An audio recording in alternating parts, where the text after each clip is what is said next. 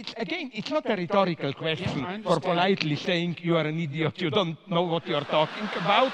It's simply, I would like to know who are, give me some names and so on, and who are these postmodern egalitarian neo-Marxists, and where do you see any kind even of, of Marxism? Please, I'm Well, so sorry that I was too No, loud. no, that's, that's no long, problem. please. Well, I mean, um, uh, what's it called?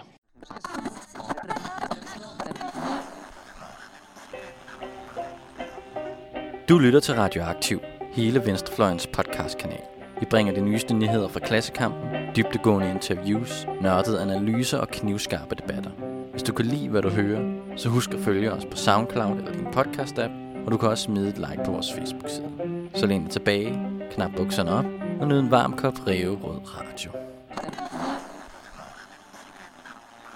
Goddag og velkommen endnu en gang tilbage til Katalysator. Mit navn det er Janus Rønbak, og min medvært i dag det er. Christoffer Schønemann. Øh, og i dag der skal vi øh, tale lidt om øh, et øh, fænomen, der øh, er fundet sted på internettet. Vi skal tale om Sisek øh, versus Peterson-debatten, øh, som er øh, en øh, debat, der øh, øh, fandt sted, øh, og som øh, har været annonceret et stykke tid. Der er mange, der har talt om den på YouTube og på andre sociale medier i lang tid. Øh, vi skal finde lidt ud af, hvem, øh, hvem de her to personer er, hvorfor debatten fandt sted, og øh, ja, i det hele taget dykke ned i debatten. Øh, og til at snakke om det, der har vi øh, inviteret øh, Mathias Rølle, som øh, studerer filosofi på Københavns Universitet, og så har han skrevet en artikel til Solidaritet, øh, netop om den her debat. Goddag. Uh, tak fordi jeg måtte komme. Dertil så har vi også fået August Demesco, som også er statskundskaber og øh, Sisek kender. Velkommen til dig. Tak for det. Jeg tænker egentlig bare, at øh, vi dykker ud i og, og lige sådan få, få, få styr på, hvad er egentlig det her for et øh, fænomen. Og jeg tænkte med Mathias, vil du starte med at, at, at lige, for det, det skitserer du også i din artikel. Uh, ja, det er, jo en, det er jo en debat, som du siger, der har været annonceret i, i over et år, har der i hvert fald været, været snak om den, øh, og den involverer de her to skikkelser, Peterson og Sisek, som er blevet sådan nogle kultpersoner, kan man sige, symboler på, på to forskellige former for outsiders inden for den intellektuelle verden. Øh, så der har været sådan en ret stor hype omkring at få de her til at mødes og snakke med hinanden. Og det fandt sig sted lang fredag, hvor det blev livestreamet og sendt i Toronto. Øh, og hvor, hvorfor, hvorfor er, er det lige præcis de to personer, der egentlig er, er mødtes? Øh, altså for eksempel øh, Sisek, han er jo meget sådan øh, kendt på, på nettet også, og at det er meget interessant, hvordan sådan, at det er øh, to sådan internetpersonligheder og sådan noget. Det er sådan, som om, at internettet har krævet, at de her to øh, skulle mødes. Hvor, hvor startede det? Var noget med en, en artikel, som Sisek skrev? Jamen, det er helt rigtigt. Altså, det, det, det starter sådan set med, at, at Tisek får antændt Peterson, kan man sige, tilbage i februar 2018, for over et år siden, øh, hvor han skriver en, øh, en klumme i The Independent, som egentlig ikke, hvis man læser den, handler om Peterson, men handler om venstrefløjen. Men han bruger øh, Peterson øh, som instrument, kan man sige. Han spørger, hvorfor er Peterson blevet populær? Og han er, han er netop slået igennem på det her tidspunkt. En, en måned tidligere er hans øh, bog udkommet. Og det vækker simpelthen Petersons, øh, hvad skal man sige, han bliver en smule harm over at, at være nævnt på den her måde i Siseks artikel. Og han skriver på Twitter øh, og udfordrer Peter, nej, Sisek til øh, debat. Mm. Det er, det er meget interessant det der med, at, øh, at der, der findes de her øh, debatter, vi snakkede også lidt om her øh, tidligere omkring det her med øh, øh Chomsky-Foucault-debatten, øh, som findes på, øh, øh, også på, på YouTube, og som hvis man går ind og ser, så er der mange, der har set den, og den findes i mange forskellige udgaver, og folk diskuterer dem ned i kommentarspor. Hele taget det her med sådan, øh, sådan hvordan at filosofi eller øh, sådan de her intellektuelle øh, debatter, øh, og det er også den her debat er også blevet sat om, som det her, det skulle være århundredets debat, hvor øh, de, øh, vor tids intellektuelle sværkamp skulle finde sted, og, øh, og nu skulle det rigtige, øh, øh, og det, det kan vi så dykke ned i, om det virkelig blev det eller ej, øh, men, men det er interessant det der med, at når, når filosofien bliver, bliver gjort populær, det er i hvert fald noget, jeg selv sådan, på vegne af mit eget fag tænker meget, hvordan øh, at, at der ligesom er et, et, et internet, som hvor man virkelig sådan, faktisk, man vil rigtig gerne have de her diskussioner. Der er mange, der virkelig kræver disse diskussioner, og de får dem ikke andre steder, men man får dem rigtig meget på internettet. Der findes også mange andre debatter, altså også mange, de kender for eksempel Sisse gennem og har set alle hans oplæg på, på YouTube. Øh, øh, så det er meget interessant, hvordan man ligesom gør filosofien populær, men samtidig så kan man så også risikere at falde ned i nogle huller, hvor det ligesom bliver fordummet måske. Det ved jeg ikke, om det, har, du har nogle tanker omkring det. Jamen, jeg, jeg, tror, jeg tror virkelig, de kommer til at symbolisere to, øh, som jeg sagde før, to former for outsiders i, i, i vores sådan liberale samfund, og derfor har man, har man gerne vil, vil have det her møde. Øh, måske ikke så meget for at se, hvad de faktisk har at, at sige, men fordi det, det bliver sådan en, det bliver en duel, ligesom når man holder en, en, en, en øh, statsministerduel eller en præsidentduel, mm. ikke? hvor nu får vi, nu får vi ligesom øh, to positioner inden for det politiske koncentreret i to personer, der så kan mødes med hinanden, og så finder vi ud af, hvem der vinder. Mm. Øh, så på den måde er det jo populært. Ja. Og det tror jeg også, det var i, i Chomsky-Foucault-debatten. Mm. Det er jo også, den, den er lidt anderledes, men det er jo også to øh, symboler. Altså, på måske... Ja, hvad, hvad er det for en debat, helt præcis? Jamen, det, det er en debat, der fandt sted i 70'erne, tror jeg, og som, som er blevet sendt på Hollands TV dengang, og så er den ligesom dukket op igen, efter at nogen har uploadet den på YouTube i nyere mm. tid, så nu, mm. den, nu den, bliver den refereret og, og, og linket til rimelig ofte. Men det er også på samme måde sådan en duel mellem øh, den amerikanske øh, lingvist og anarkist Noam Chomsky, og så den øh, franske filosof, idehistoriker og, vil nogen sige, poststrukturalist øh, Michel Foucault. Og præmissen for den debat er jo lidt, at det, det er to måder at være venstreorienteret på. Mm. En amerikansk, anarkistisk og en, og en meget fransk måde at være venstreorienteret på. Så der har du også meget, den der, meget fransk, ja. den der, den der, det der møde mellem... Så, så et eller andet sted er der jo også lidt en modsætning mellem de to debatter, ikke? At man meget simpelt kan man måske sige, at Chomsky-Foucault-debatten handlede om to tænkere, der sådan på et politisk niveau er forholdsvis enige, men på et mere sådan dybere filosofisk grundlæggende forståelse af, hvad er den menneskelige natur, og måde at tænke filosofi på er fuldstændig uenige. Ikke? På et tidspunkt ja. så øh, ham intervieweren, han bruger det her billede med, at man ligesom kan se dem som to, to folk, der står og hugger i det samme bjerg og bevæger sig ind mod det samme punkt, men ligesom gør det på hver sin side. Og man kan måske lidt sige, at denne her øh, Zizek Petersen-debat lidt mere handler om nogen, der politisk er meget uenige, men som alligevel, de har lidt noget fælles udgangspunkt i psykoanalysen, og har noget fælles omkring deres, øh, ja, den rolle, vi har talt om, med at være sådan nogle outsider i den akademiske verden, men meget ind på, på internettet, ikke? Mm. Og de ligesom har nogle fællespunkter, på trods af, at de politisk er meget, meget uenige. Så tænker jeg at hoppe, hoppe lidt ned i, øh, hvem, hvem de her folk er. Øh, Sisek, der tænker jeg, August, du er Sisek-kender. jo, tak. Det har du i hvert fald stylet dig selv som her i programmet, så nu må du stå ved det. Øh, hvem er Sisek, og hvorfor, hvorfor, øh, altså, hvorfor er han blevet så populær, tror du? Altså, han er jo den her slovenske filosof, som der sådan, øh, kom frem på den filosofiske scene i start 90'erne, slut 80'erne. Og det som, øh, man kan sige, der findes sådan lidt øh, forskellige versioner af Zizek. Det som han oprindeligt blev kendt for, det var de her sådan ret tunge filosofiske værker, som han startede med at lave, og som han også laver i dag, hvor et sådan gennembrud især hans sådan, øh, syntese mellem en bestemt læsning af Hegel, og så den franske psykoanalytiker Lacan, og så Marx, som vi også kommer tilbage til at tale om. Mm. Så tror jeg måske, det er så ligesom hans øh, filosofiske virke, som han er kommet frem på. Jeg tror, grund til, at han har været med i den her debat mod Peterson, det er, at han så også har en enorm sådan, øhm, tilstedeværelse, tilstedeværelse i medierne. Han er kendt for sådan, øh, alle de mange sådan, vidigheder og filmeksempler, han bruger i bøgerne, øh, og i nogle af de film, han har lavet. Og han laver også enormt mange sådan, øh, YouTube-forelæsninger og YouTube-klip, som der er blevet enormt populære. Så på den måde, apropos det du startede med at sige, så kan man også godt se et element i ham, øh, der er lidt som sådan en slags øh, pop-filosof. Mm. Og så det, som øh, Mathias var inde på før, er også helt rigtigt med, at han er på en eller anden måde i de senere år blevet sådan lidt en marginaliseret figur på venstrefløjen måske. Der er mange, der har kritiseret ham for nogle af hans udtalelser omkring øh, sådan LGBT-bevægelsen og MeToo og så videre. Og det har sådan gjort ham til en lidt sådan kontroversiel figur. noget, af det- noget af det, som hele den debat mellem de to udspringer af, eller et eller andet fællespunkt, de begge to er nogen, der er selv har set sig meget sure på, øh, på sådan det politiske, ko- øh, politiske korrekte øh, akademiske venstrefløj, og som den politisk korrekte akademiske venstrefløj har, har set sig sure på. Ikke? Så det er i hvert fald der, hvor, hvor de to har, har noget til fælles. Så lad os øh, hoppe over på, øh, på øh, hvem Peterson er. Jordan Peterson.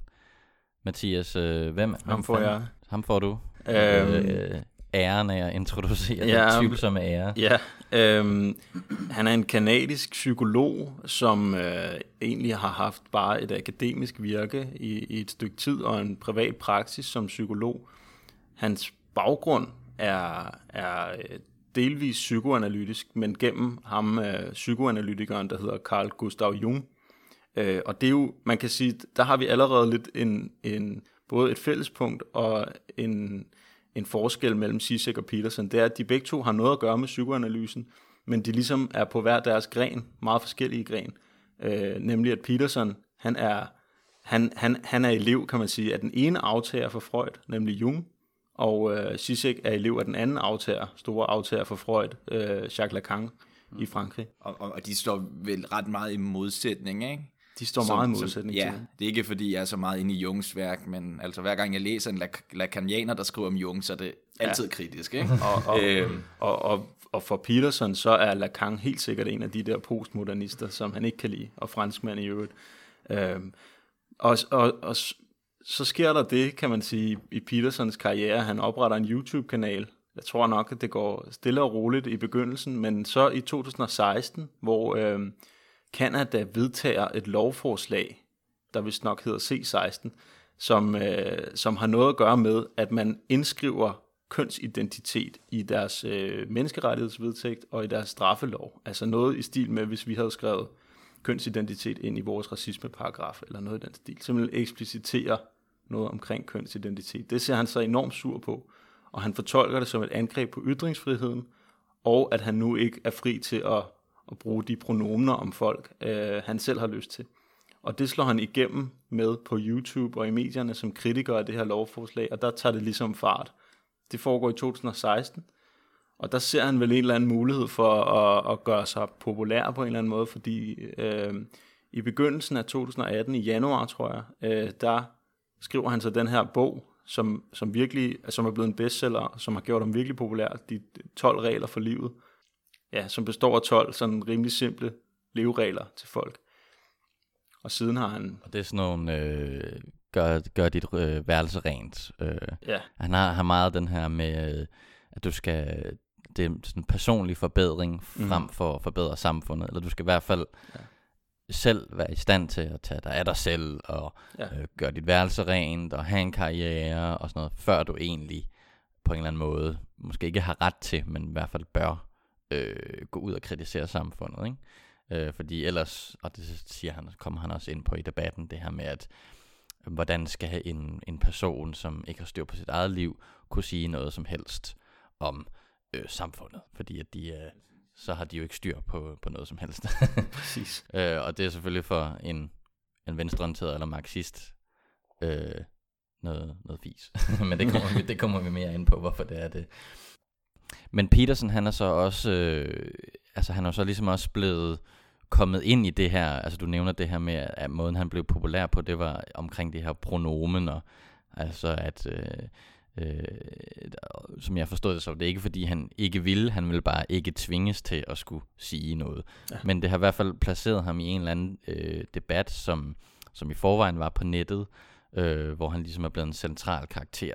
Øh, og der er han blevet forbundet til nogle alt-right-typer, øh, og han er ligesom havnet i den her dikotomi, øh, der er mellem alt-rights, øh, eller nogle øh, øh, nykonservative, eller YouTube-konservative, og så øh, nogle, øh, hvad skal man sige, øh, social justice warriors, som man kalder det på den anden ende side, eller venstrefløjen på den anden side. Kan du sige lidt om, hvad, hvad det er for en, øh, en kamp, der foregår? Altså, hvis man skal gøre ham lidt, lidt sådan ret, så, så er han faktisk lidt svær at placere politisk, fordi han, hvis du spørger mig, så, så svinger han lidt mellem øh, at være liberal på den ene side, og være meget konservativ eller traditionel på den anden. Fordi han, han fremlægger det jo som et forsvar, altså den her kritik af, af, af lovgivningen i Canada, som et forsvar for en liberal ytringsfrihedsret.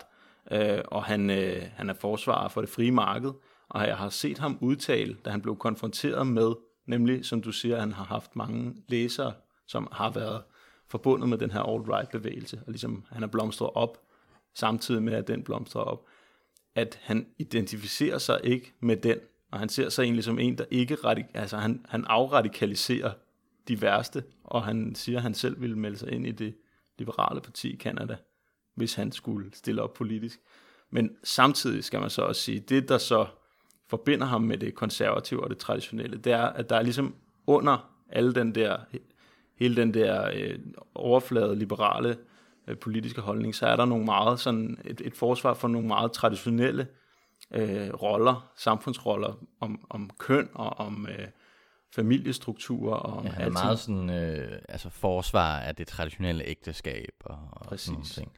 Uden at have læst om så meget, så er der, kommer jeg til at tænke på, der er faktisk også en eller anden vis vis tvetydighed, for det er som om, som vi taler om nu, at på den ene side er det meget de her sådan konservative værdier, meget tale for orden, og snart, ja, det der med den der 12 rules starter vi nok med, start med at rydde op derhjemme, og meget sådan søge orden og så videre. Øhm, men også noget individualisme i det. Ikke? Ja, men, men samtidig så er der så også denne her, jo det kan man selvfølgelig også se som en form for, en, en form for orden, men, men det her med, at han ligesom taler om det her med at, med at forstå sådan, øh, helt ned på et biologisk niveau og forstå, at der er altid kampe og, og hierarkier og forskellige og ja, selv organismer kæmper mod hinanden, så der er også en forståelse af verden som noget, der sådan hele tiden ligesom er, er i kamp, og, og der hele tiden er de stærke, der vinder over de svage og så videre.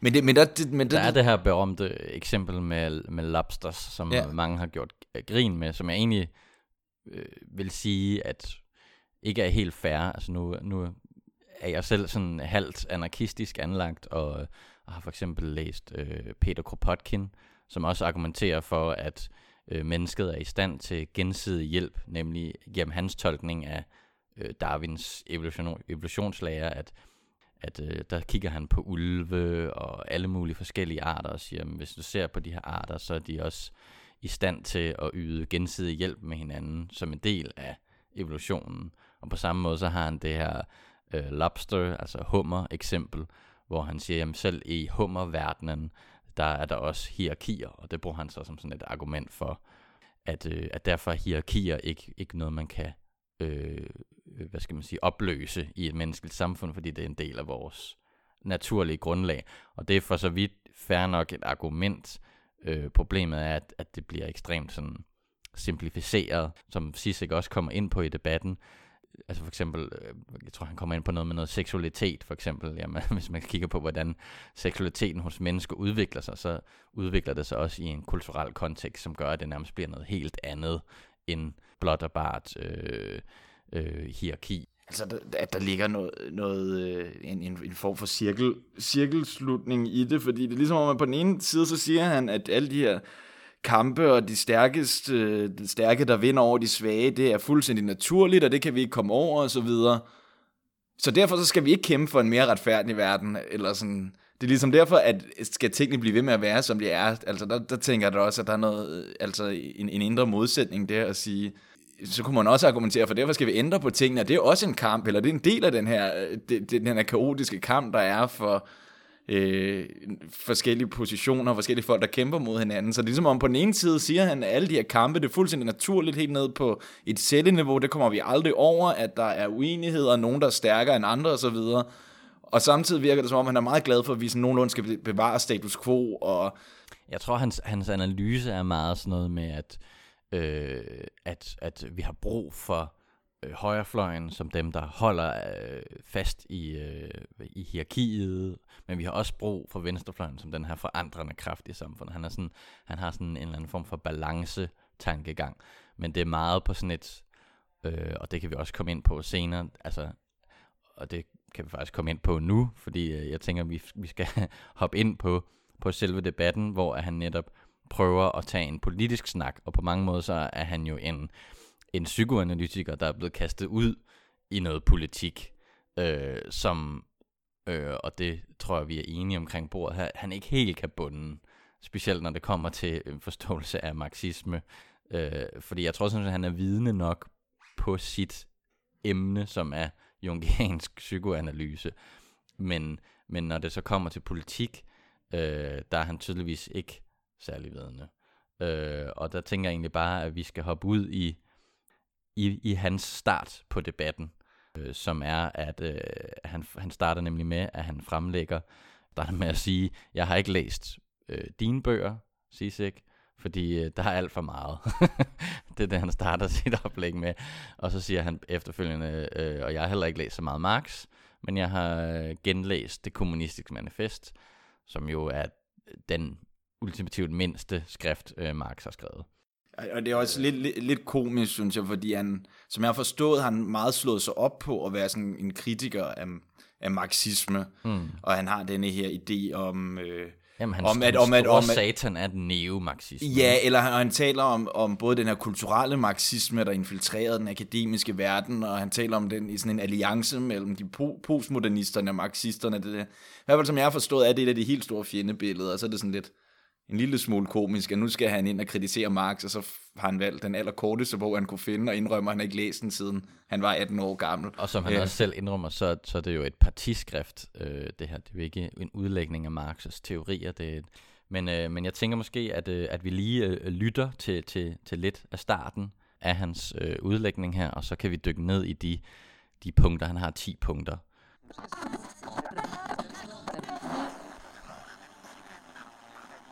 All right, so how did I prepare for this? Um, I went, I familiarized myself to the degree that it was possible with Slavoj Žižek's work, and that wasn't that possible because he has a lot of work and he's a very original thinker, and this debate was put together in relatively short order. And what I did instead was return to what I regarded as the original cause of all the trouble, let's say, which was the Communist Manifesto. And what I attempted to do because that's Marx, and we're here to talk about Marxism, let's say. And, um, and I also understand that the Communist Manifesto was a call for revolution and not a standard logical argument. So I'm going to outline 10 of the fundamental axioms of the Communist Manifesto. And so these are truths that are basically held as self evident by the authors. And um, they're truths that are presented in some sense as unquestioned. And I'm going to question them and tell you why I think they're um, unreliable. Here's proposition number one history is to be viewed primarily as an economic class struggle. All right, so, so let's think about that for a minute.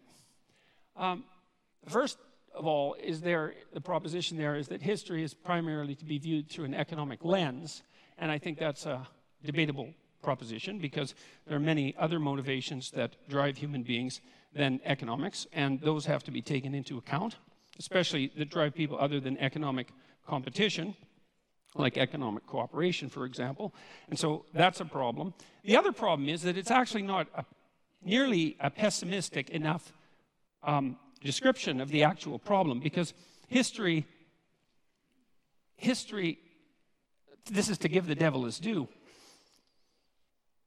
the idea that one of the driving forces between history is hierarchical struggle is absolutely true. But the idea that that's actually history is not true because it's deeper than history. It's biology itself because organisms of all sorts organize themselves into hierarchies. And one of the problems with hierarchies is that they tend to arrange themselves into a winner take all situation. And so and that, that is implicit in some sense in Marx, Marx's thinking, because of course Marx believed that in a capitalist society, capital would accumulate in the hands of fewer and fewer people. And that actually is in keeping with the nature of hierarchical organizations. Now, the problem with that isn't so much the fact of so there's the there's accuracy in the accusation that that is a eternal form of motivation for struggle, but it's an underestimation of the seriousness of the problem because it attributes it to the structure of human societies rather than the deeper reality of the existence of hierarchical structures per se, which, as they also characterize the animal kingdom to a large degree, are clearly not only human constructions.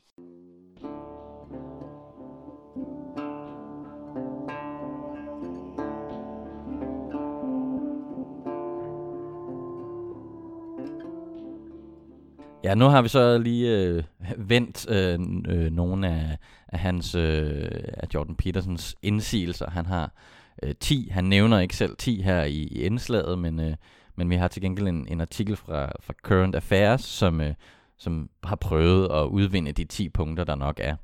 Øh, men øh, du havde noget, Christoffer, til, til hans første Ja, det, det er i hvert fald, mod, øh, i, mod i hvert fald, som manifestet. jeg hører Jordan Peterson, så siger han, at det Marx siger, er, at de her, det her med, at der ligesom er hierarki, og der er, er, er, er indbyrdes kamp i samfundet, er det noget, som specifikt tilskrives, marxis, nej, tilskrives øh, kapitalismen. Altså det, det synes jeg er det, som det lyder som om, det er det, Jordan Peterson siger, at Marx siger, som man så kritiserer ved at sige, nej, sådan har det altid været, og selv nede på et, på et biologisk niveau er der de her kampe og så videre. Men som jeg husker det, er det nærmest det stik modsatte, Marx siger. Han siger netop, at, at der altid har været de her klassekampe og så videre, og det er en, ja, en iboende del af mennesket og, og så videre og så videre. Og så taler han om, at det er specifikt for kapitalismen, at der er de her to klasser. Ja, to grundlæggende klasser. Ja, ja. Øh, det er jo så også noget, øh, som han også senere kritiserer, øh, Jordan Peterson, øh, det kommunistiske manifest for, at han ligesom skitserer, at der er kun de her to klasser, øh, der er arbejderen og kapitalisten, øh, og det er det eneste, Marx præsenterer. Det er hans, det er sådan, det er den ultimativt mest øh, simplistiske udgave Ja. af Marx's klasseteori, og selvfølgelig har Marx alle mulige andre forståelser af, af, af hvordan den her øh, klasseteori øh, forløber. Altså hvis, hvis man skal sige noget helt gennemgående i, der, jeg, jeg synes, der ligger i Jordan Petersons kritik af Marx, så det som om det bærer meget præg af, at han har fundet den korteste bog, Marx har skrevet, og så har han læst den rigtig tjusket, og så kritiserer han Marx for en masse ting, han ikke tager højde for, hvilket er et meget dårligt argument, når du har valgt det allerkorteste skrift, personen har læst, og så anklage forfatteren for, at der er en masse, man ikke har taget højde for. Og det er jo så fair nok, hvis, hvis, hvis der ikke var andet, Marx Ja, ja, har skrevet, hvor han ikke uddybede eller tilføjede ting, men, men de findes, kære Peterson. Dem kunne du jo have læst.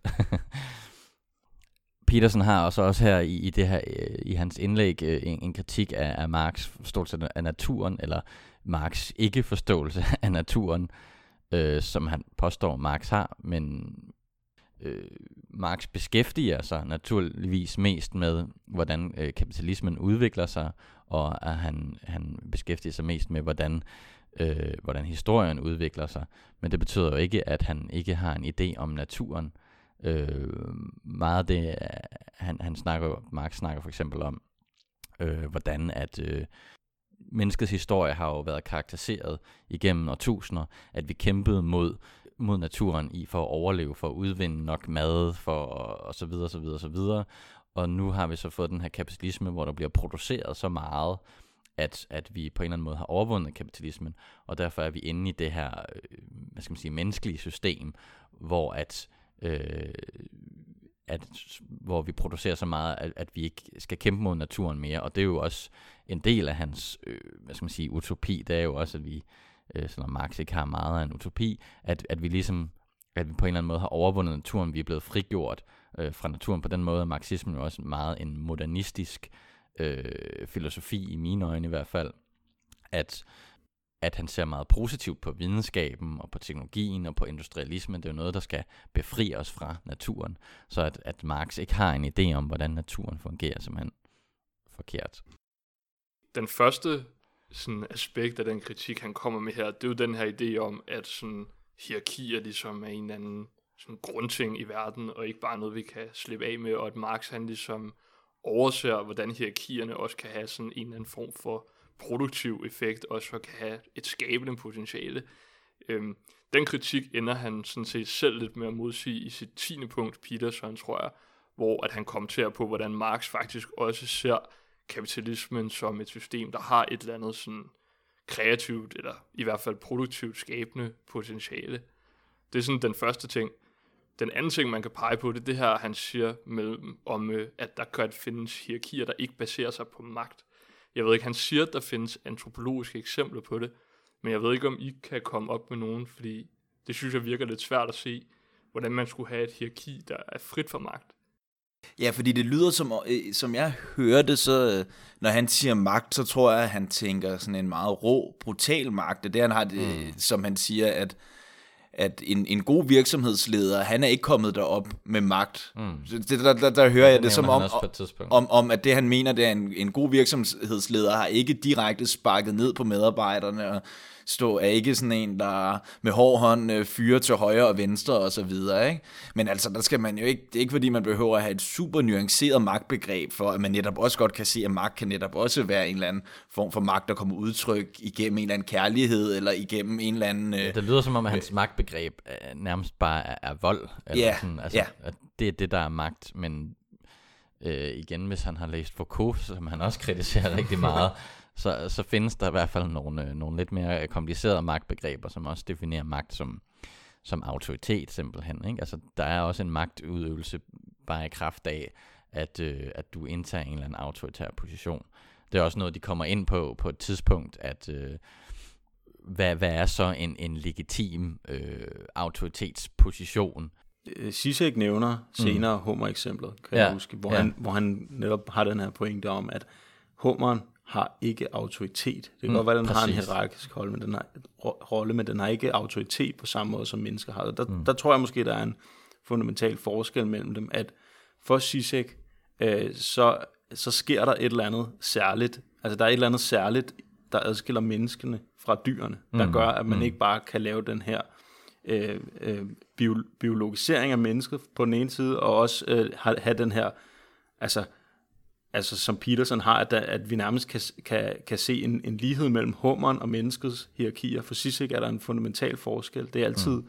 det er altid en anden type hierarki eller magt eller ja. autoritet hos mennesker, end det er hos dyr. Jamen, det er, det er også fordi, de snakker, han, han snakker om, øh, om kompetence, Peterson, mm. øh, og så, og så det, øh, Sissek ligesom nævner det, det der med, jamen, hummeren har kun sin magt i kraft af sin kompetence. Altså, øh, den, er, den, er, den, den eneste grund til, at, at den øh, bestemte hummer er ovenpå, eller en valros øh, på en strand, jamen det er fordi, den er stor og fed. Det er dens kompetence. Altså kan den nakke de andre valroshanner. Så den har kun sin autoritet i gåseøjne i kraft af sin kompetence. Men i et menneskeligt samfund, der, der, der er det jo grundlæggende anderledes. Du kan sagtens have, have folk, som, øh, som øh, hvad hedder det, har sin autoritet kun i kraft af sin autoritet blot fordi de indtager den øh, position. Han nævner også noget med, med at, at det egentlig nærmest vil være en fornedrelse af Jesus, hvis man siger, at grunden til, at jeg øh, tror på Jesus, og han, øh, han har den autoritet, han har, det er fordi, at han er god til at lave vand om til vin. det. altså det er sådan, øh, nej, grunden til, at vi tror på Jesus, og han har den autoritet, det er fordi, at han er Jesus.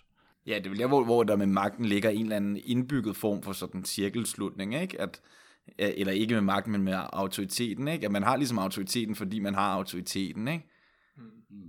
Kongen er kongen, fordi at han er kongen. Ja, ja, præcis. Øhm, og, og det er noget fundamentalt ja. anderledes magtstruktur, end man ser hos en hummer. Ja, ja. Øh, det er simpelthen på et helt andet niveau. Det er også her, at sådan, vi finder en af de grundlæggende forskelle imellem Peterson og Zizek. Ikke? For Peterson, han har nemlig en eller anden idé om, at der findes et eller andet naturligt hierarki, som vi ligesom skal prøve at finde frem til, mm. hvor Zizeks lidt bredere, og endda også Marx's lidt bredere magtbegreb, gør, at de hierarkier altid er sådan skævbrede, eller i hvert fald indeholder nogle magtrelationer, og det politiske formål bliver så ikke at finde tilbage til nogle hierarkier, men det bliver at anfægte de magtrelationer, som hierarkierne bygger på. Det er i hvert fald en vigtig forskel i deres sådan, politiske tilgang. Mm. Så har, har han jo så også den her øh, meget simplistiske øh, kritik, hvor han ligesom øh, kritiserer Marx's øh, øh binære, øh, øh, hvad skal man sige, klassedefinition på kapitalisten mod øh, proletariatet, at det på en eller anden måde skulle have været øh, skyld i stalinismens øh, angreb på, på det, man kalder kulakker. Øh, altså det, det vil jeg sige ikke alene, at det er en meget, meget underlig læsning af historien. Øh, det er også en fuldstændig misforståelse af, øh, hvordan øh, altså Marx's klassebegreb. Marx har, har mange forskellige kategoriseringer, og også ud over bare øh, den her grundlæggende, og det har marxister generelt, og der har også været folk, der har tænkt efter Marx, som har, har prøvet at forstå tingene på forskellige måder, og også tænkt, okay, der er også øh, der er bønder, der er industriarbejdere, der er pjalteproletariat, øh, der er, er forskellige øh, dele af overklassen osv., Øh, og, og det han ligesom siger, jamen det, det er fordi, at øh, på grund af den her meget simple, så er der kun proletariatet eller øh, eller kapitalisterne, og, og derfor nogen, hvis nogen, øh, hvis det kommunistiske styre ligesom ikke kunne lide nogen, så, om de bare, så har de kun kunne putte den i den kategori, som om, at de ikke selv har kunne tænke, øh, øh at, at, øh, at det er nogle, nogle andre årsager, og samtidig med så er det også en total omskrivning af, øh, af den historie, nemlig at jamen, årsagen til, som øh, de fleste historikere vil sige, det er, øh, det, det er jo til, til at øh, et styre som altså Stalins styre for eksempel øh, gjorde alt det her med, med kulakkerne, det, det var jo også en konsekvens af et autoritært styre. Det var en konsekvens af, øh, eller et totalitært styre, vil nogen endda sige, at, at, man, at når man har et, et sådan et styre, så, så er der også brug for en eller anden form for antagonist, eller øh, når, man, man, når, når man har den her form for centraliseret magt, det er jo også en kritik mange på venstrefløjen, øh, vil have af stalinismen, det er, at, at så, så fører, medfører det også den her slags udrensninger af, af folk, der ikke følger den, den, den lige partilinje. Peterson vil så faktisk dog nok sige, at den centralisering er en konsekvens af de ting, som Marx skriver i det kommunistiske manifest, at Stalin fulgte de her ting. Mm. Øhm, men det er selvfølgelig en lidt svag læsning af historien at sige, at hele det sovjetiske regime var sådan en direkte konsekvens af de ting, mm. som Marx skriver i manifestet. Ja. Og når man læser det, og når man læser de ting, Marx ellers har skrevet, så er det også tydeligt, at han er meget mere sådan åben over for, hvordan historien kan komme til at udvikle sig. Så de her sådan binære klassestrukturer, som han taler om i manifestet, det skal jo ses som en specifik analyse af en bestemt økonomisk situation på det tidspunkt, han skriver det. Mm. Og så har han andre steder, hvor at han siger, at faktisk specifikt i forbindelse med Rusland, at så er vi nødt til at opdatere analysen til mm. den kontekst. Mm. Så selvom Stalin muligvis, det skal jeg ikke spekulere i, læste Marx og tog ham på en bestemt måde, så er det forkert at kritisere Marx for de konsekvenser, som Stalin dragede af det. Men, men, men man kan måske et eller andet sted også sige, at Petersens kritik af den her meget simple, binære øh, klasseforståelse, som sådan er, er, er legitim nok, for det er jo også, altså hele det spørgsmål om klasse, og hvordan skal det defineres, er jo netop noget, der også har ført, ført til mange debatter på venstrefløjen og så videre, men man kan måske så også anfægte og sige, den kritik, du kom med, den var Marx allerede selv opmærksom på, ikke? Fordi han netop også selv nuancerede det her klassebegreb, så det er ikke... Det, men det, altså, han, det, en anden en af de kritikker, han så kommer med, det er jo så en kritik af øh, proletariatets diktatur, øh, hvor han ligesom siger, og der her synes jeg, han går helt galt, galt i byen. Øh, og, altså en ting er at, at kritisere ideen om proletariatets diktatur. Færre nok, den kritiserer jeg også selv. Men, men, men han siger, at grunden til, at det gik så galt, som det gjorde, det var fordi, at øh, Marx havde en, en definition af, hvilket Marx overhovedet ikke har, øh, at, øh, at proletariatet er godt, og kapitalisterne er onde. Og det er slet ikke nogen, det er slet ikke nogen begreber, Marx bruger overhovedet. Marx han prøver at beskrive en historisk udvikling, hvor han prøver at øh, ikke at stå og moralisere omkring, hvem der er hvem, og hvem der er gode, og hvem der er onde. Øh, han, han, for eksempel, altså, når, hele, når han har, skriver kapitalen, så prøver han jo ikke at sige, kapitalisten gør det og det, fordi han er ond. Nej, det er ikke det, han siger. Han siger, at kapitalisten gør det og det, fordi under de økonomiske omstændigheder, under i det økonomiske system, han kigger på, der har de visse incitamenter til at benytte deres kapital sådan og sådan. Det er en analyse af øh, altså i virkeligheden meget øh, umoralistisk, øh, nærmest teknokratisk analyse af, hvordan udvikler samfundet sig, uden at forholde sig til, hvem er god og ond. Men, ja, men jeg vil dog, dog sige, at i og med, at det er det kommunistiske manifest, som, som Petersen har læst, at det, giver, at det giver mening, at han måske sidder, sidder lidt tilbage med det billede, fordi det, der bliver der smurt ret tyk på i forhold til sådan den her fortælling om, måske ikke så meget kapitalisterne som individer som onde, men hvordan det er et, et ondt system, ikke? og den mm. her berømte formulering med, hvordan er det nu, det lyder med de iskolde vande af egocentrisk kalkulation, mm. der ligesom ryger ned over de, au, au, au, den autentiske befolkning, og altså, der, der bliver smurt ret tyk på i forhold til sådan et, et billede af, at man skal i hvert fald ikke være i tvivl ja, om, hvem men, der men er. Han siger, jo, han siger jo også, uh, han siger jo noget med, at uh, alle borgerskabets, uh, eller feudalismens uh, uh, prætensioner og symboler og sådan noget, bliver dykket i kapitalismens iskolde vand. Det, altså, det er rigtig nok, det, det lyder ret ondt, men, men samtidig ligger der også en, der i netop den pointe, at, at kapitalismen på en eller anden måde øh, altså i hans analyse af kapitalismen, at kapitalismen ikke er et moralistisk system. Øh, det, det, altså det er en det det, en af de fede pointer, jeg synes, der Marx har, nemlig at, øh, altså for eksempel hvis man ser i, i dag, øh, hvis man snakker sådan noget som Antonio øh, Negri, Michael Hart, biopolitik, hvordan kapitalismen er i stand til at gå ind og indoptage øh, selv de mest revolutionære symboler og putte dem på en madkasse og sælge dem. Øh, altså for eksempel, du ser alle mulige unge rende rundt i Vesten med en, øh, Ernesto Che Guevara trøje, for eksempel. Ikke? Der er der nogen, der har tænkt, det er sgu en god salgsidé, den sælger jeg, bum. Så kapitalismen er også det her ikke-moralske system på en eller anden måde. Men du har ret i så, for så vidt, at, at, at, øh, at venstrefløjen har jo selvfølgelig tit i sin propaganda, øh, og det er også en måske i virkeligheden, vil jeg sige, når han udlægger marxismen, så udlægger han i virkeligheden venstrefløjens propaganda.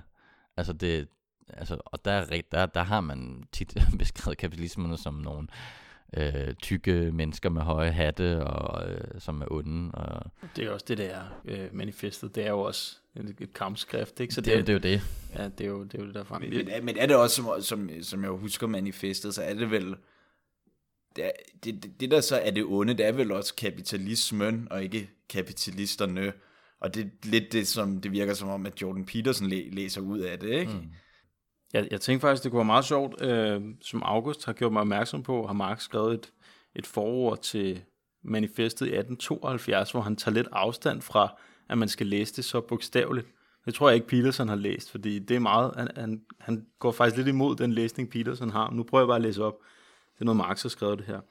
Den praktiske anvendelse af disse grundsætninger vil over alt og til enhver tid, det forklarer manifestet selv, være afhængig af de omstændigheder, der historisk foreligger, og derfor lægger vi absolut ingen særlig vægt på de revolutionære forholdsregler, der er foreslået i slutningen af afsnit 2, som jo for eksempel vil være det, som Peterson læser som uh, proletariatets diktatur. Han skriver også lidt senere, Pariser kommunen leverer, be, leverede beviset for, at arbejderklassen ikke simpelthen kan tage den færdige statsmaskine i besiddelse og sætte den i bevægelse for sin egen formål. Så mm. pointen er også, at det, det, det er skrevet på et bestemt tidspunkt, øh, manifestet. Ja. Du kan ikke bare applicere den. Altså selv inden for Marx levetid blev det outdated. Øh. Ja, Marx han, han griber jo efter nogle modeller for, hvordan kan vi gøre det her. Han, han, han er ikke ude at sige, det her det er den endegyldige øh, fasong, hvor med vi skal gøre det her. Der, og der fandtes jo også på Marx's tidspunkt øh, mange andre strømninger, øh, anarkistiske og øh, øh, så videre, som, som forsøgt af andre måder at, hvordan kan vi gennemføre socialismen.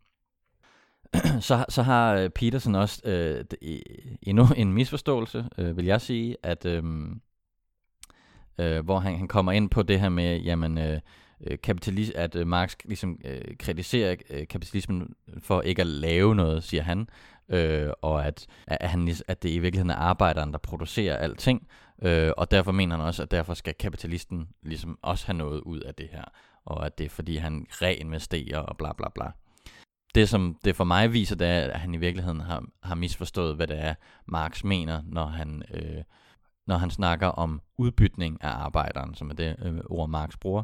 Øh, det er, at, at det, han snakker om, det er jo i virkeligheden hans mere teori.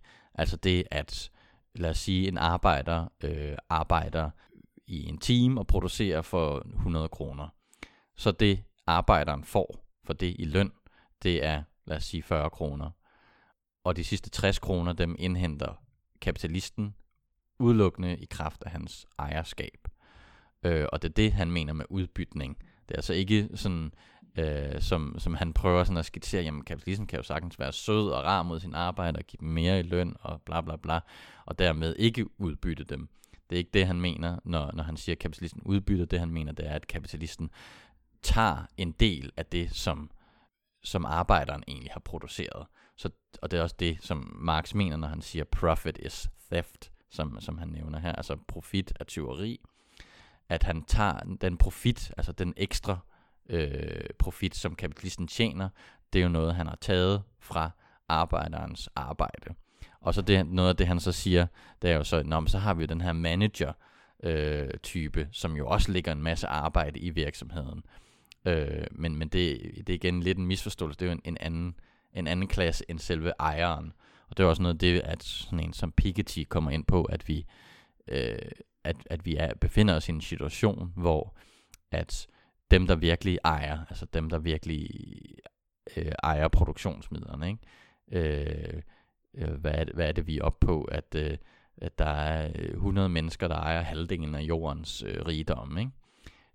De behøver ikke at arbejde. Det er ikke fordi, de arbejder, eller de tjener, udelukkende, de tjener deres penge udelukkende i kraft af deres ejendom. Det er lige meget om, de, hvor meget de arbejder. Det er kun fordi, de ejer. Og det er det, der er tyveri i, i, i marxistisk øh, forstand. Men hvis vi nu alligevel skal give Peterson lidt øh, mm. credit på den her pointe, så synes jeg måske godt, der kan være noget om, at eller det kan der helt sikkert være noget om, at den måde, som Marx beskrev fabrikken på i sin tid, ikke er sådan øh, retvisende for alle moderne arbejdspladser i hvert fald, og der findes alle mulige forskellige ansættelsesforhold osv. i dag, som måske komplicerer øh, analysen en hel del. Men til gengæld så, at man skulle tage højde for den slags ting, ville ikke være noget, der var fremmed for Marx, og i hvert fald heller ikke noget, der var fremmed for moderne marxister. Så på den måde er det egentlig, jeg synes, det er en fin ting at nævne egentlig, at man er nødt til at tænke over, hvordan de her forskellige arbejdsforhold ser ud i dag, men at det ikke er en antimarxistisk pointe.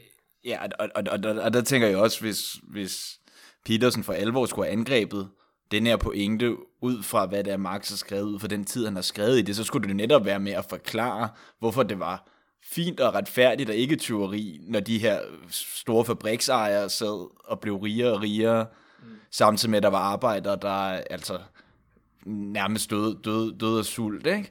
Altså, det, det, det er igen som om, at han ligesom øh, kritiserer Marx for at ikke have taget højde for, hvordan en moderne virksomhed bliver drevet i det 21. århundrede. Hvis jeg så lige skal prøve at, at runde lidt af på, på de ting, han siger, nu kommer vi ikke ned i dem alle sammen, øh, men han kritiserer også øh, Marx øh, for at, øh, hvad skal man sige, den her øh, Øh, med kommunismen, at den opstår ligesom, når, når vi er så blevet, blevet så produktive, at øh, når vi er blevet så produktive, at, at vi ikke, øh, hvad hedder det, kan øh, øh en, overf en overflodssituation, øh, hvor at, at der simpelthen er nok til alle, Øh, der er så mange produkter, mad, huse, så videre, så videre, så videre at, at, der, at klasserne ligesom visner hen, og så har vi en eller anden form for utopisk situation, øh, som opløser klassestrukturen og sådan noget. Og, og der kritiserer han ligesom øh, til dels øh, Marx for, at, at, at, at når man så kommer til det her kommunistiske samfund, at der skulle man pludselig blive magisk hyperproduktive, han kritiserer også for, at vi, vi vil befinde os i sådan en, at det overhovedet er muligt at befinde sig i sådan en, øh, en situation. Øh, og der, der vil jeg egentlig sige, det er måske en, det ene punkt, at jeg vil, vil give ham ret i, at øh, altså jeg tror til dels, så vil jeg kritisere den der kommunistiske idé med, at, at så er alle klassestrukturer opløst. Altså det, den er måske i virkeligheden lidt, hvad skal man sige, øh, økonomistisk i sin, i sin grundtanke. Altså at øh, når, når vi bare har opløst øh, øh, de, de faktorer, som skaber klassesamfundet, så er der ikke andre hierarkier og sådan noget. Så er det ligesom, så har vi et eller andet lykkeligt samfund.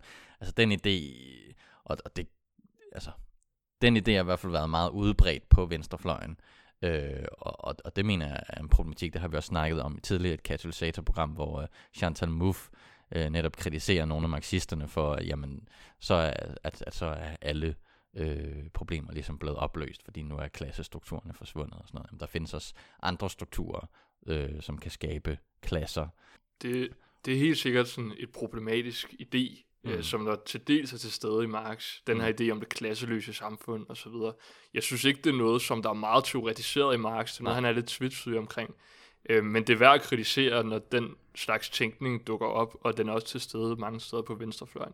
Mm. Men jeg vil til gengæld sige, og det kommer vi måske ind på senere, at hvis man læser Marx på en Zizekiansk vis, så er der i hvert fald ikke nogen tvivl om, at fremtiden og det kommunistiske samfund osv. indeholder en meget stor grad af åbenhed. Det er måske her, han synes ikke er hegelianer lige så meget, som han er marxist. Men han tror ikke på, at vi kan forestille os at ligesom sætte en eller anden formel op for, hvordan kommunismen skal se ud. Så den del af Marx, som han fokuserer på, og som jeg i hvert fald også synes er den væsentlige del, det er analysen af, hvordan kapitalismen sætter samfundets sådan, iboende modsætninger, fører til nogle problemer og potentielt set dens egen undergang. Ikke? Mm. Øhm, så det er mere analysen af forandringen og forandringsmulighederne, der er det væsentlige at tage med fra Marx, i hvert fald fra Zizeks perspektiv. Jeg tror også, det er noget af det, der måske undrer Peterson øh, i Zizeks svar, for han, jeg tror, at han havde forventet et, et forsvar for et bestemt kommunistisk samfund, og det får han ikke rigtigt. Men det er, jo, det er jo også, det er også kendetegnende for marxister, det er jo, at de altså, det som, altså Marx han kritiserer jo også i det kommunistiske manifest, det han kalder de utopiske socialister, Mm. øh, netop fordi at han siger, at vi kan sidde og lave alle de her utopiske, altså jeg har selv øh, skrevet mit speciale om øh, utopiens historie, hvor jeg også kommer ind på øh, sådan en som Charles Fourier, som jo Mm. har en meget udbygget øh, utopisk idé om, øh, hvordan øh, den her harmonien, som han kalder det, øh, det her utopiske samfund skal være struktureret. Øh, øh, og selvom jeg øh, til dels vil forsvare sådan den utopiske øh, tænkning, så, så har Marx helt klart også øh, ret i at, at sige, at vi bliver nødt til at tage udgangspunkt, ligesom Hegel også siger, vi bliver nødt til at tage udgangspunkt i det værende, og så finde negationen af det. Altså vi bliver nødt til at finde, finde øh, hullerne og, øh, og revnerne i det værende system, og så sige, hvor kan vi komme hen? Og det er det, der er Marx's hovedopgave, det er at sige, hvordan kan historien udvikle sig. Præcis. Øhm, men jeg vil så også sige, et andet problem, og som jo en, generelt er et problem for sådan modernistiske øh, tanker, altså om den her, vi skal, øh, videnskaben og industrien og sådan noget, skal udfri os, som jo er en grundlæggende tanke, det er jo, at, at altså der, der støder vi jo i øh, klimaproblematikken helt grundlæggende, som jo er et kæmpe problem for, for venstrefløjen, fordi hvordan får vi så, eller i hvert fald for, for marxister, altså hvordan, hvordan kan vi bare, vi kan ikke, de, de har jo også en tanke om, at vi skal nærmest vækste os til utopien, og det er jo grundlæggende modsættende, hvor mange på venstrefløjen står i dag. Vi kommer ikke til at kunne vækste os øh, til et overflodssamfund, øh, så hvordan, hvordan får vi så kommunismen? Det vil jeg egentlig sige er en af de største problemer hos, øh, hos Marx.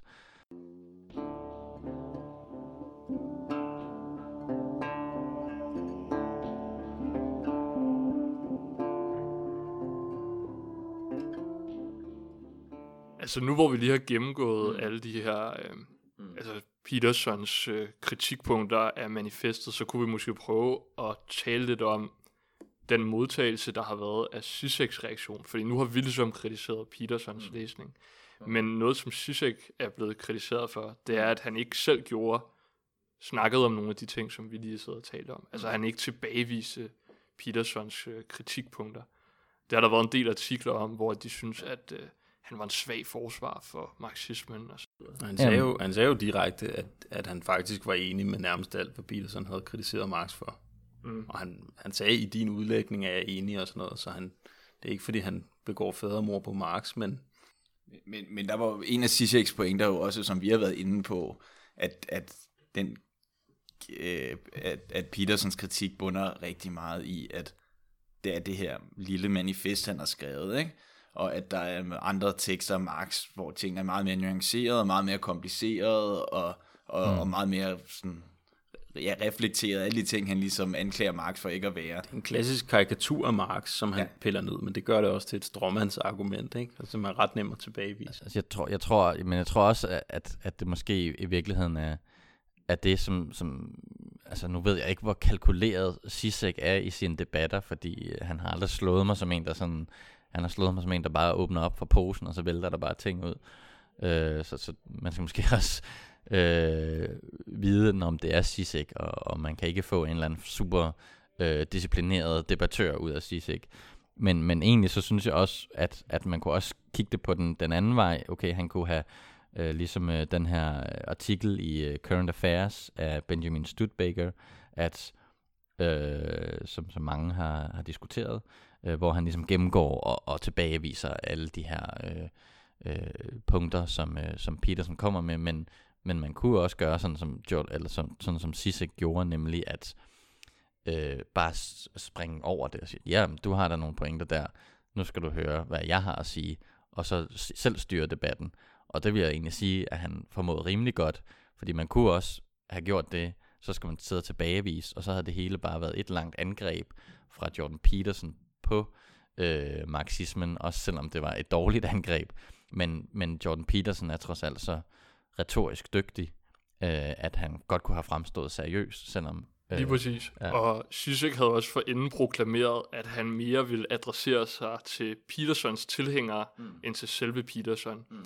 Så hvis nu han havde tilbagevist alle de her punkter et efter et, mm. hvad han kunne have gjort, er jeg sikker på, så havde man fået en sådan akademisk debat om, hvordan man bør læse Marx. Ja. Men ved at holde sig lidt tilbage fra den der sådan meget akademiske diskussion, så havde han måske held med i virkeligheden og appellere lidt mere direkte til nogle af de folk, som der godt kan lide at følge, sådan, hvad Peterson siger. Ikke? Og der, der spurgte du, om, om Sissik var kalkulerende. Lige på det her punkt tror jeg faktisk, at, at han var ret kalkulerende. Han havde et formål med at deltage i den her debat, som jeg egentlig tror, han, han ellers ville synes var ret åndssvag. Mm. Og som han, han afslørede, som du nævnte, August, det gjorde han i Russia Today. Uh, de lavede et fødselsdagsinterview med ham lidt før, hvor han, hvor han talte lidt om sin strategi.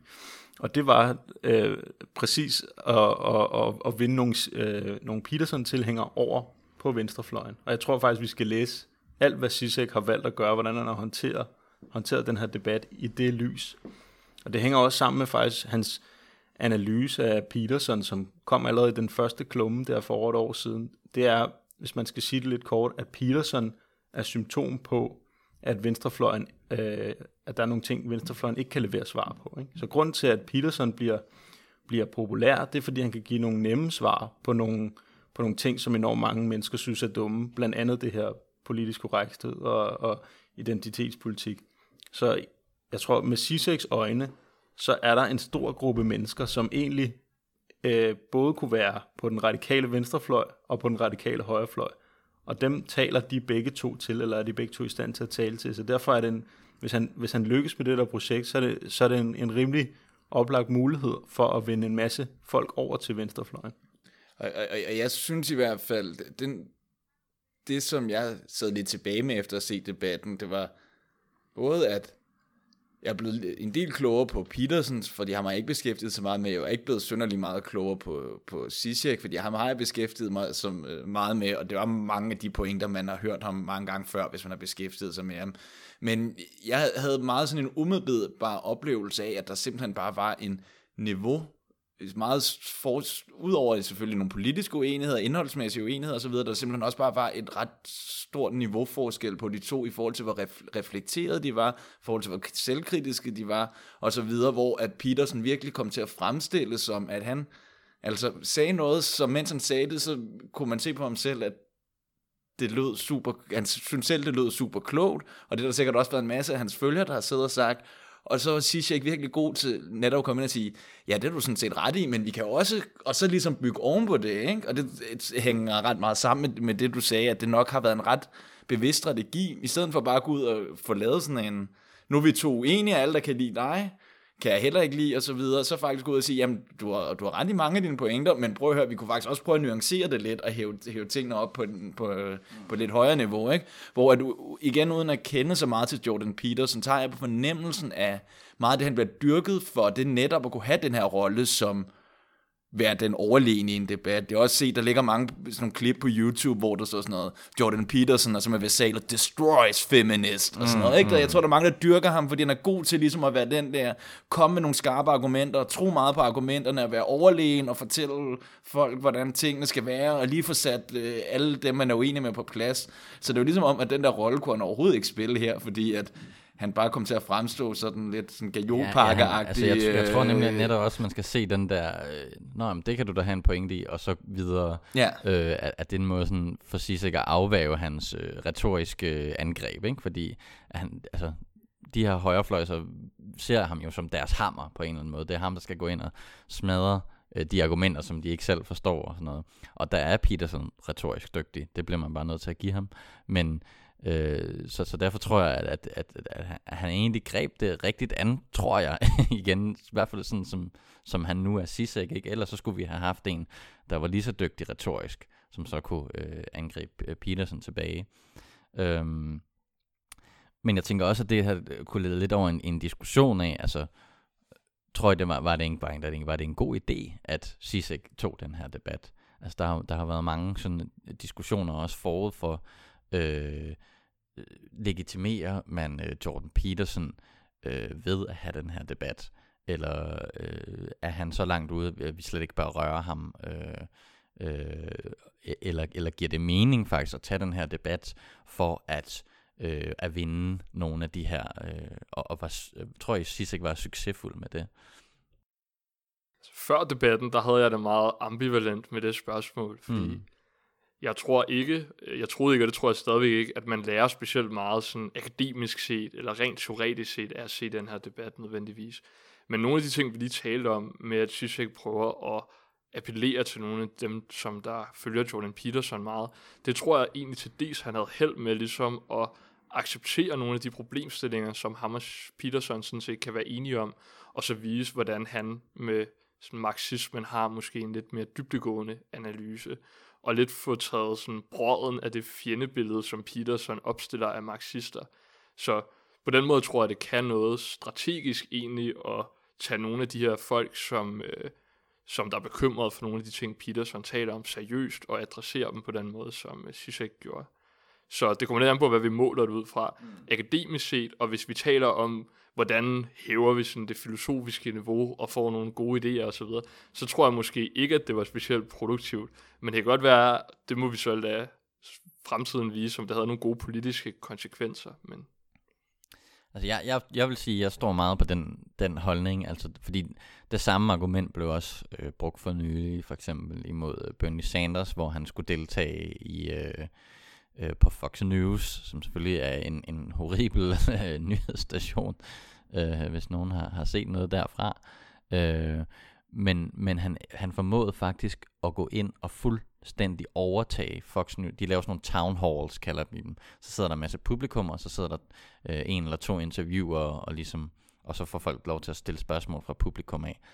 Og han, han fik altså stort set alle i det rum til at juble, hver gang han stod og sagde, "Øh, Øh, I want healthcare for all, hvad han nu siger, ikke? Øh, så, så man, man, man kan potentielt virkelig gå ind og vinde rigtig meget.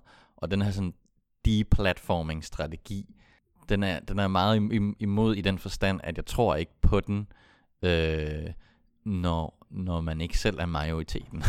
altså det her, altså hvis nu det var sådan, at, at det var en, en, øh, en lille nazist, øh, der står herover og ingen kan lide ham, så kan man godt gå hen og deplatforme og sige, gå væk.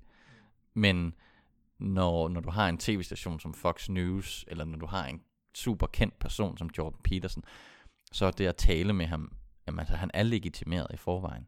Fox News er legitimeret i forvejen. Det er os, der er minoriteten. Det er ikke os, der har magten. Altså skal vi skulle gå ind alle de steder, hvor vi kan komme ind, og så prøve at gøre, hvad vi kan for at overbevise andre mennesker. Men det er da også en... Øh, jeg ved ikke, jeg synes, jeg synes uden at overhovedet følge med i den debat, så synes jeg, det virker sådan meget, meget dumt. Altså det der dum strategi og siger, at Bernie Sanders ikke skulle være med. Det der, det der de, de, de platform sig selv. Det er måske netop Fox News, mm. så burde have de, de, de platformet Bernie Sanders og sagt, ham vil vi ikke have med, fordi mm. han har netop vundet på at komme ind på deres mm. terræn, som, som, som jeg forstår. Altså, der er jo så også et andet argument, som er, at når de har tænkt sig at, og buttfuck ham, når han kommer ind og, og sådan noget, men, men han var bare så dygtig, at Ja, det ja. kunne de ikke. en del af det problem, eller nogle af de politiske konflikter, der er, er jo også, at mange af de her mennesker, som der ser Fox News og følger Peterson og så videre, de har en eller anden idé om, at der findes en eller anden liberal, en amerikansk forstand elite, der styrer mediediskursen og så videre. Så hvis man ikke på en eller anden måde også går lidt med ind på deres præmisser og så videre, hvis man bare prøver at sådan udelukke dem helt fra debatten, så forstærker man jo på en eller anden måde den forestilling. Ja, jeg giver dem egentlig ret, kan man sige. Mm. Øhm, men du var også inde på før, Mathias, at inden for sådan Sysek, så skal man også se nogle af de her mennesker lidt som et symptom på sådan nogle af de problemer, der ligger.